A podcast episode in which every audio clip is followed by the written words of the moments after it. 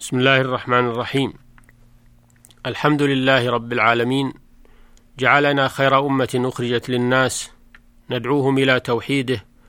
ونأمرهم بالمعروف وننهاهم عن المنكر. وصلى الله وسلم على نبينا محمد أفضل من دعا إلى الله على بصيرة. وعلى آله وصحبه. ومن تبعهم بإحسان إلى يوم الدين. وبعد. أيها الإخوة المستمعون السلام عليكم ورحمة الله وبركاته. كنا قد تحدثنا في الحلقة السابقة عن معنى العقيدة الإسلامية وأهميتها. وفي هذه الحلقة سنواصل الحديث معكم إن شاء الله عن وجوب تعلم ومعرفة هذه العقيدة. فاعلموا وفقني الله وإياكم أنه يجب على كل مسلم أن يتعلم العقيدة الإسلامية ليعرف معناها وما تقوم عليه ثم يعرف ما يضادها ويبطلها أو ينقصها من الشرك الأكبر والأصغر. قال الله تعالى فاعلم أنه لا إله إلا الله واستغفر لذنبك. قال الإمام البخاري رحمه الله باب العلم قبل القول والعمل واستشهد بهذه الآية الكريمة.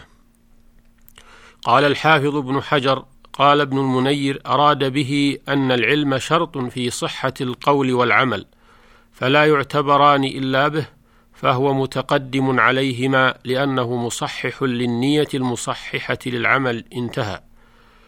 ومن هنا اتجهت همم أهل العلم إلى تعلم أحكام العقيدة وتعليمها واعتبروا ذلك من أوليات العلوم وألفوا فيها مؤلفات خاصة فصلوا فيها أحكامها وما يجب فيها وبينوا ما يفسدها أو ينقصها من الشركيات والخرافات والبدع.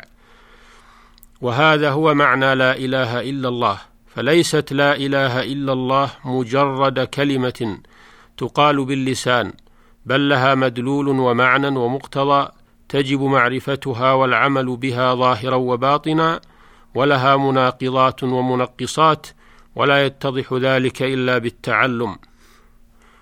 ولهذا يجب أن يكون لعلم العقيدة الصدارة بين المقررات الدراسية في مختلف المراحل وأن تعطى من الحصص اليومية العدد الكافية ويختار, ويختار لها المدرسون الأكفياء وأن يركز عليها في النجاح والرسوب خلاف ما عليه غالب واقع الدراسات المنهجية اليوم فإن علم العقيدة في الغالب لا يحظى بالاهتمام في تلك الدراسات مما يخشى من ورائه أن ينشأ جيل يجهل العقيدة الصحيحة فيستسيغ الشركيات والبدع والخرافات ويعتبرها من العقيدة لأنه وجد الناس عليها. ومن هنا قال أمير المؤمنين عمر بن الخطاب رضي الله عنه يوشك أن تنقض عرى, الإسلام عروة عروة إذا نشأ في الإسلام من لا يعرف الجاهلية. هذا ويجب اختيار الكتب الصحيحة السليمة التي ألفت على مذهب السلف الصالح وأهل السنة والجماعة والمطابقة للكتاب والسنة فقد تقرر فتقرر على الطلاب. ويجب أن تستبعد الكتب المخالفة لمنهج السلف ككتب الأشاعرة والمعتزلة والجهمية وسائر الفرق الضالة عن منهج السلف. وإلى جانب الدراسة النظامية يجب أن يكون هناك دروس تعقد في المساجد تدرس فيها العقيدة السلفية بالدرجة الأولى وتقرأ فيها المتون والشروح ليستفيد منها الطلاب وكل من حضر. ويكون هناك مختصرات مبسطة تلقن للعامة وبذلك تنتشر العقيدة الإسلامية إلى جانب ما يذاع في البرامج الدينية بواسطة الإذاعة. ويكون هناك برامج مستمرة تذاع من خلالها أحكام العقيدة الإسلامية ثم يجب أن يكون هناك اهتمام خاص بالعقيدة من جانب الأفراد. فيكون للمسلم مطالعات في كتب العقيدة والتعرف على ما ألف فيها على منهج السلف وما ألف على منهج المخالفين لهم حتى يكون المسلم على بصيرة من أمره وحتى يستطيع رد الشبهات الموجهة إلى عقيدة أهل السنة.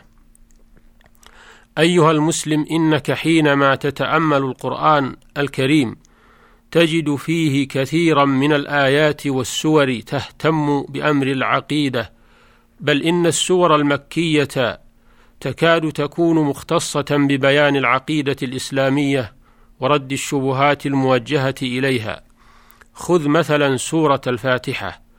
قال الإمام العلامة ابن القيم رحمه الله اعلم أن هذه السورة اشتملت على أمهات المطالب العالية أتم اشتمال وتضمنتها أكمل تضمن فاشتملت على التعريف بالمعبود تبارك وتعالى بثلاثة أسماء مرجع الأسماء الحسنى والصفات العليا إليها ومدارها عليها وهي الله والرب والرحمن. وبنيت السورة على الإلهية والربوبية والرحمة فإياك نعبد مبني على الإلهية. وإياك نستعين على الربوبية وطلب الهداية إلى الصراط المستقيم. والرحمة والحمد يتضمن الأمور الثلاثة هو المحمود في إلهيته وربوبيته ورحمته والثناء والمجد وتضمنت إثبات المعاد وجزاء العباد بأعمالهم حسنها وسيئها وتفرد الرب تعالى بالحكم إذ ذاك بين الخلائق وكون حكمه بالعدل وكل هذا تحت قوله مالك يوم الدين. وتضمنت إثبات النبوات من جهات عديدة ثم بين رحمه الله تلك الجهات بكلام مطول مفيد إلى أن قال فالقرآن كله في التوحيد وحقوقه وجزائه وفي شأن الشرك وأهله وجزائهم. فالحمد لله رب العالمين توحيد الرحمن الرحيم توحيد اهدنا الصراط المستقيم صراط الذين أنعمت عليهم توحيد متضمن لسؤال الهداية إلى طريق أهل التوحيد غير المغضوب عليهم ولا الضالين الذين فارقوا التوحيد. وقال رحمه الله غالب سور القرآن متضمنة لنوعي التوحيد فإن القرآن إما خبر عن الله وأسمائه وصفاته وهو التوحيد العلمي الخبري وإما دعوة إلى عبادته وحده لا شريك له وخلع ما يعبد من دونه فهو التوحيد الإرادي الطلبي وإما أمر ونهي وإلزام بطاعته فذلك من حقوق التوحيد ومكملاته وإما خبر عن إكرامه لأهل توحيده وما فعل بهم في الدنيا وما يكرمهم به في الآخرة وهو جزاء توحيده. وإما خبر عن أهل الشرك وما فعل بهم في الدنيا من النكال وما فعل بهم في العقبى من العذاب فهو جزاء من خرج عن حكم التوحيد. انتهى كلامه رحمه الله.